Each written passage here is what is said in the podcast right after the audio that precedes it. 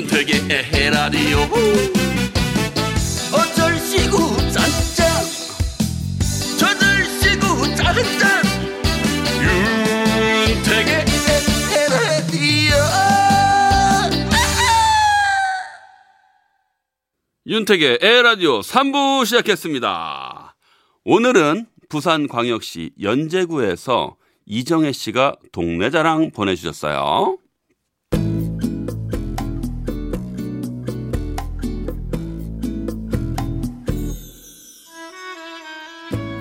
저는 부산 광안리를 소개해드리고 싶어요. 저희 집 베란다에서는 광안대교가 한눈에 보이거든요. 집에 7살, 5살 아이들이 있는데 매일 밤이 되면 엄마 보라색인데 빨간색으로 바뀌었어. 와 멋있다 라면서 광안대교를 구경하는 걸 정말로 좋아합니다. 광안리 해수욕장에 놀러 오는 분들도 진짜 많아요. 근데 전 이곳 토박이어서 어릴 때는 부모님 손잡고 갔었고요. 결혼하기 전까지는 친구들이랑 자주 갔었고 이제 결혼하고는 신랑이랑 갑니다. 마침 신랑 일하는 데가 근처라서 일 끝나면 백사장에 앉아서 광안대교를 보면서 맥주 한잔 놔 하는 게 저희 부부의 낙이에요. 바다가 보이는 마을의 특유의 낭만이 있죠.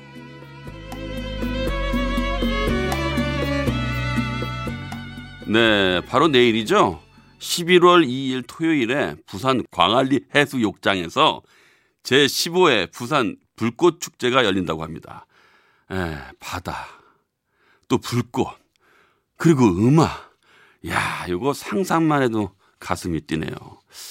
이정혜님은 가까워서 좋겠어요. 부럽습니다. 저도 가까이에서 불꽃 축제를 한 번 딱 본 적이 있거든요. 아주 가까이에서. 어, 우주에 온 것 같은 그런 느낌이 있어요. 진짜, 그러니까 목을 90도로 정면을 딱 젖혀가지고 정면 위 하늘에서 폭죽이 터지는데, 야, 우주에 가면 이런 거겠구나. 그런 생각이 들더라고요. 아무튼 부럽습니다. 오늘 동네 소개 보내주신 이정혜 씨께는 에라디오에서만 받아볼 수 있는 행운의 선물 보내드리겠습니다. 청취자 여러분들도요, 살고 있는 동네 소식 또는 고향 자랑 많이 보내주세요. 제가 전국 방방곡곡 열심히 소개해드릴게요. 노래 듣겠습니다. 뱅뱅뱅, 심태윤. 네, 여러분과 추억 여행을 떠나는 시간이죠.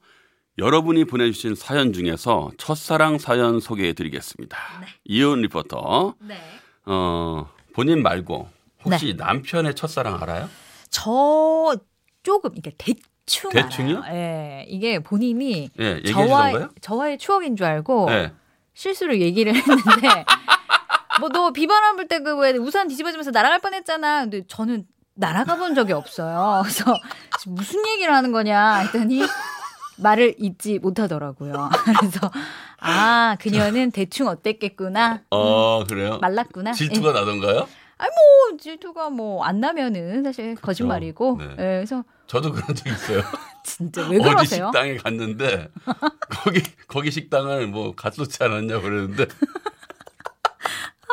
진짜 아니 근데 그런 추억 하나도 없으면 그게 뭔 추억으로 사냐고요. 정신을 좀 똑바로 차렸으면 좋겠어요. 알겠습니다. 네.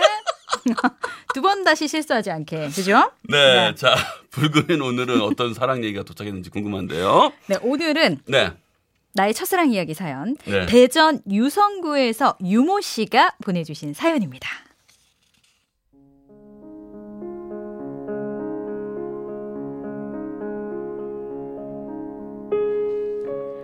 고등학교를 졸업하고 대학 진학에 실패한 저는 재수를 하라는 부모님의 말을 듣지 않고 아르바이트를 시작했습니다. 처음 시작한 아르바이트는 바로 프랜차이즈 햄버거 집이었어요. 아르바이트는 힘들었지만 처음 하는 사회생활이라 조금 재밌기도 했습니다. 아르바이트생 중에는 저보다 한 살 많은 오빠가 한 명 있었는데요.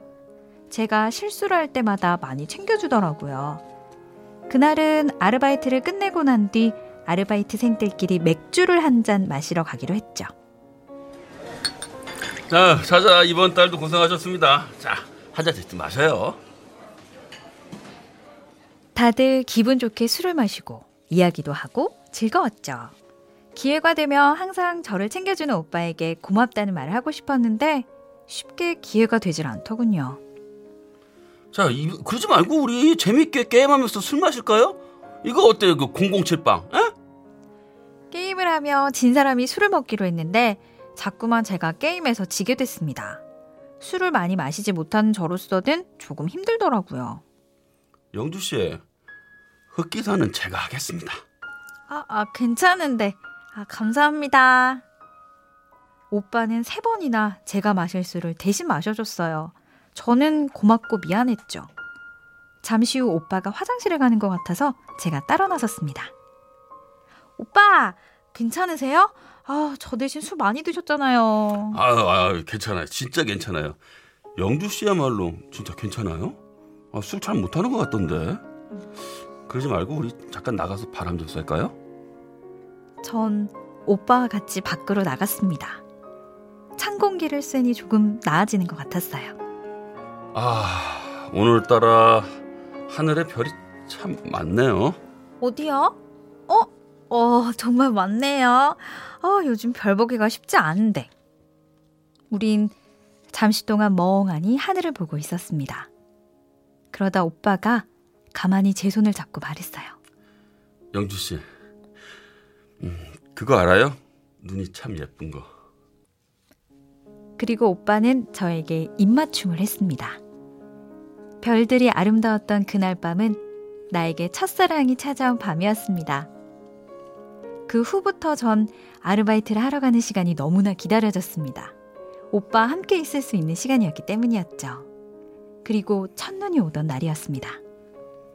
오늘 눈도 오는데 차 한 잔 마시고 갈래? 어, 좋아요, 오빠. 우린 창이 넓은 카페에 나란히 앉아 창밖을 바라보았죠. 제 손을 꼭 잡은 오빠의 손이 참 따뜻하게 느껴졌습니다. 음, 근데 영주는 무슨 과 다녀? 네? 어, 나는 H대 수학과 다니는데 영주는 무슨 과야? 음, 그러고 보니까 내가 한 번도 안 물어본 것 같아서. 순간 하늘이 노래지는 것 같았습니다. 생각해보니 저희는 서로에 대한 얘기는 별로 하지 않았더라고요. 아, 그때 솔직하게 말했어야 했는데 저도 모르게 거짓말을 하고 말았습니다. 아, 오빠 H대구나. 전 S대 국문과 다녀요. 국문과? 그렇지. 아니 어쩐지 널 보면은 그런 느낌이 있었거든. 너 글도 잘 쓰겠다. 나 리포트 쓰는 거 있는데 좀 도와줄래? 아, 아 알겠어요. 도, 도와드릴게요.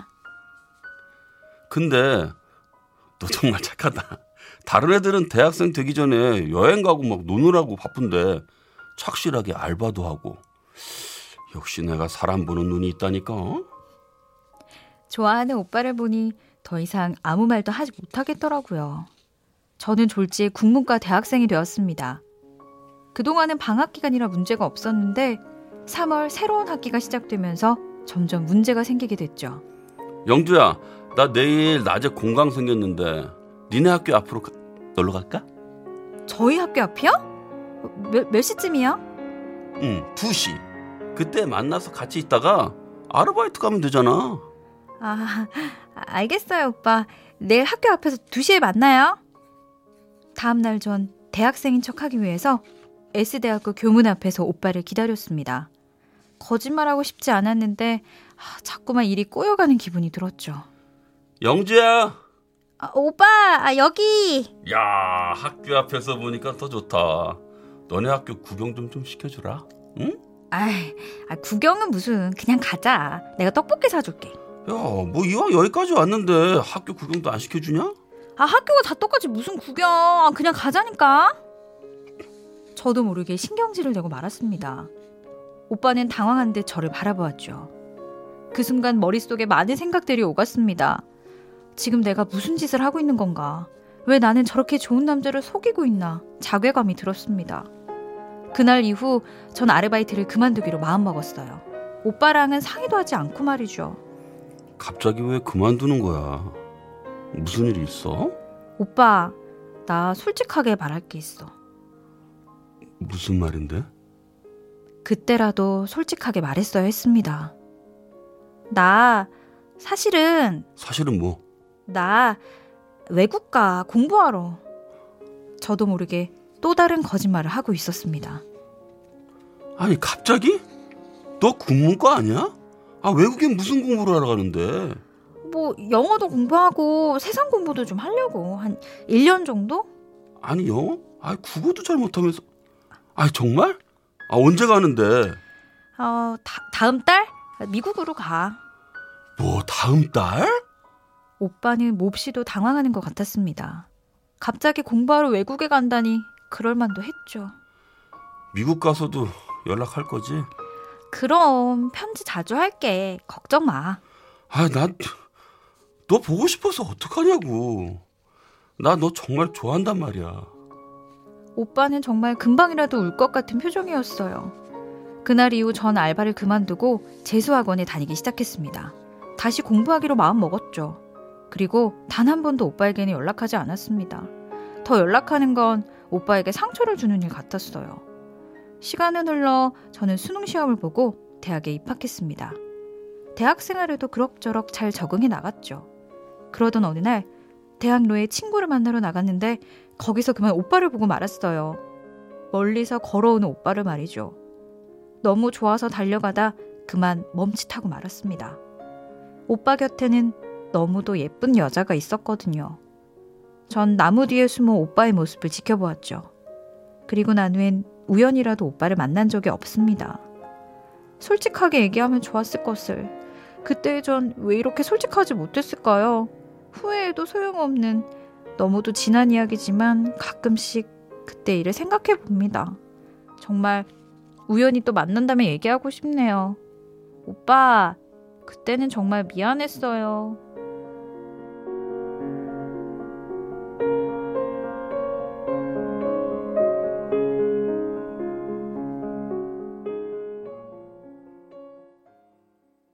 이적의 노래 거짓말, 거짓말, 거짓말 들었습니다. 아, 정말 딱 어울리네요. 진짜 거짓말은 자꾸 굴레가 돼요. 한 번 하면 걷잡을 수 없게 되죠. 근데 이 비슷한 경우가 있었어요. 제 주변에. 아 주변에. 저 제 얘기가 아니라 네네네. 어떤 일이 있었냐면 제 친구랑 네네. 사귀는 한 여자분이 네. 예. 제 친구가 네. 어, 외모는 훌륭하진 않은데. 노래를 너무 잘해요. 어. 그래서 그 친구에 좀 빠져서 사귀었었어요. 네. 근데 어느 때부터가 분위기가 안 좋더라고요. 어머나. 근데 그 친구가 네. 헤어지자 그러면서 유학 간다고 얘기했거든요. 네. 그래서 왜 가냐 그랬더니 전공을 더 살리고 싶다 그랬어요. 어. 근데 알고 보니 그 친구 한국무용이거든요. 한국 무용. 근데 한국무용을 외국에서 할 수는 없잖아요. 어, 노래를 유학으로. 그러니까 그쪽이. 다급해서 그렇게 얘기했나 봐요. 어. 그 자리에 제가 있었는데 네. 너무 말이 안 되는 거예요. 그래서 웃었어요 서로. 서로 너무 웃었어요. 어머 어머. 너 한국무용이잖아. 그런 한국 무용인데 외국 전공 살리러 외국 가고 싶다. 어, 거기 뭐 더 좋은 한국 무용이 있나 봐요. 그래서 그 자리가 너무 빵 터져가지고 잊을 수가 없어요. 잊을 수가 없어. 어머 세상에. 네. 어, 그런 또 에피소드가 있네요. 네, 네, 네. 예. 아, 근데 하- 진짜 네. 너무 좋아하면 네. 너무 좋아하면 거짓말 할 수 있는데 뭐 이런 에피소드랑 다르게 네. 네. 이분 사연 같은 경우에는 너무 좋아해가지고 어, 좀 그렇죠. 그렇죠. 좋게 보이고 싶어가지고 시작한 맞아요. 건데 어렸잖아요. 그죠? 맞아요. 아 음. 정말 안타깝습니다. 그게 얼마나 큰 굴레가 될지는 몰랐던 거예요. 몰랐던 거죠. 아, 점점 커졌어요. 어린 나이에. 네. 자, 문자 왔는데요. 네. 하나공 이공님이 네. 그 오빠라는 분도 그 당시에는 많이 힘드셨을 거예요. 아, 그러니까요. 아, 이 마음을 공감하셨군요. 네, 이거 그래요. 좀, 좀 미안해 하셔야 될 일인 것 같긴 해요. 왜냐면 남자분은 갑자기 유학을 그렇죠. 떠나니까 그죠. 네, 그리고 그 친구도 그 여자분도 원치 않았던 헤어짐이니까 그죠, 그죠. 예. 거짓말 때문에. 그러니까요. 아, 진짜 솔직했으면 됐을 것을. 그러니까 그 솔직하면 되는데 네. 3201번님도 참 안타까운 사연이네요. 네. 사실 얘기하고 나면 별것도 아닌데 네. 인연이 아니었다고 생각하세요. 맞아 이게 재수한다고 그냥 얘기하면 되는데 별거 음, 아닌데 그죠? 맞아요. 그리고 또 그때 당시에는 네 어, 자기가 대학을 안 간 것이 흠이다라고 생각을 했던 거죠. 그런 것 같아요. 상대적인 박탈감이랄까. 음, 그랬을 것 예, 같아요. 어. 그래서 비교가 되는 게 싫었을 거예요 아마. 아하. 왜 그런 거 있잖아요. 저 오빠는 네. 응? 학교 가면 또 예쁜 사람들 더 있을 거야. 음. 막 이런 생각도 들고. 그래서 나를 좀 예. 포장하고 싶었나 보죠. 네, 또. 776 하나님. 네, 읽어주세요. 이효은 리포터. 네. 대종상감이에요. 와, 완전 몰입하면서 들었습니다. 아우, 과찬이십니다. 박수입니다. 이거 박수 쳐줘야 돼요. 네.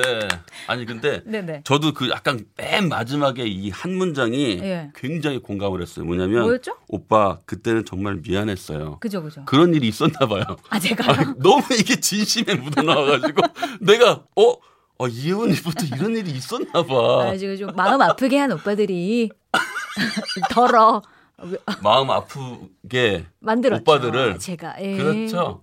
네. 왜요, 왜요? 아니 그럴 수 있죠. 아, 그러니까요. 매력 덩어리인데요. 네, 판무파탈이었어요. 좋아요, 좋아요. 죄송합니다. 아, 뭘 죄송해요. 네, 어, 우리- 좋습니다. 네. 네, 우리 사연은 네. MBC 윤택의 에라디오 홈페이지에 들어오셔서 남겨주셔도 좋고요. 네. 문자는 샵 8001번, 짧은 문자는 50원, 긴 문자, 사진 첨부는 100원의 정보 이용료가 부과됩니다. 네, 많이 보내주시고요. 네, 많이 많이 보내주세요. 사연 보내주신 분께는 네. 에라디오에서 행운의 선물 꼭 보내드립니다. 오. 네, 많이 참여해주세요. 네. 자, 이은 리포터. 네네. 네, 정말 대종상감 오늘 연기 최고였습니다. 수고하셨습니다. 감사합니다. 네. 다음 주에 봬요. 네, 우리는 광고 들을게요. 잠시 후 10시 5분부터 산들의 별이 빛나는 밤에가 방송됩니다. 별밤 같이 들을까요?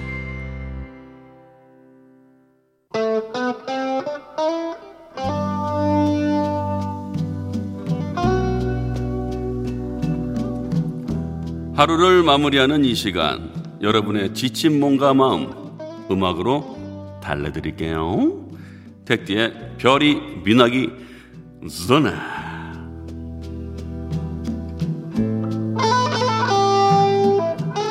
Friday night 불타는 금요일 밤 신나고 신나게 보내고 계신가요?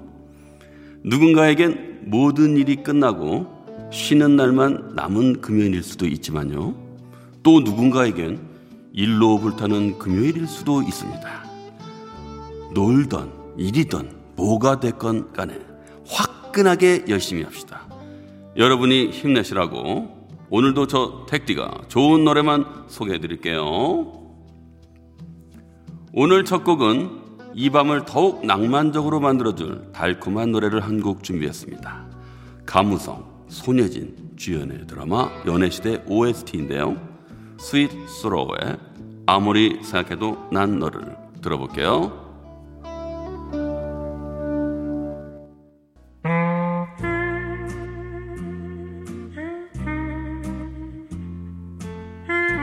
택디의 별이 빛나기 전에 여러분은 박영미를 아시나요?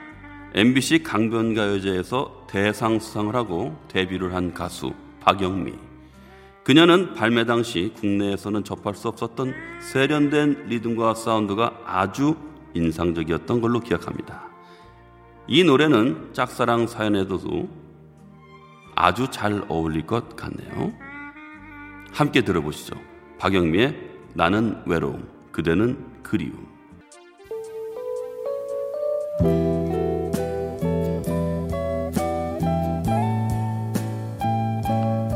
여러분은 지금 택디의 별이 빛나기 전에 함께하고 계십니다. 사랑했던 연인과 헤어진다는 건 매번 슬픈 일이지만 후회를 하는 분도 계실 테고 금방 툭툭 털고 새로운 만남을 찾는 분도 계시겠죠. 제가 이번에 들려드릴 노래는 이별 후에 들으면 더욱 공감이 되는 노래입니다. 특히 실연당한 분들이 이 노래를 들으면 눈물을 한 바가지 쏟을 수 있으니 주의하세요. 이현우가 부릅니다. 헤어진 다음 날.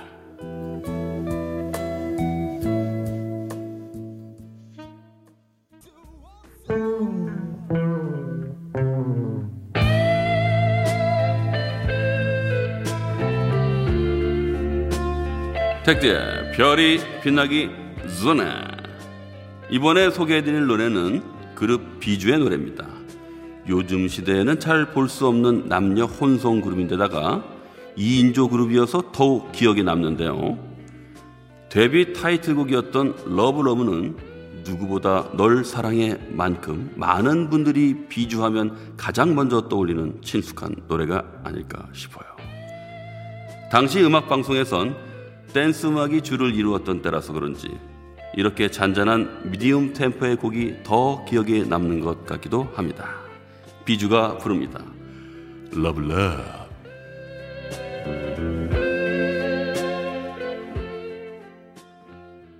택디의 별이 빛나기 전에는 여기까지입니다. 아, 벌써 윤택의 에헤라디오 마칠 시간이네요. 아, 아쉽습니다. 저만 그럴까요?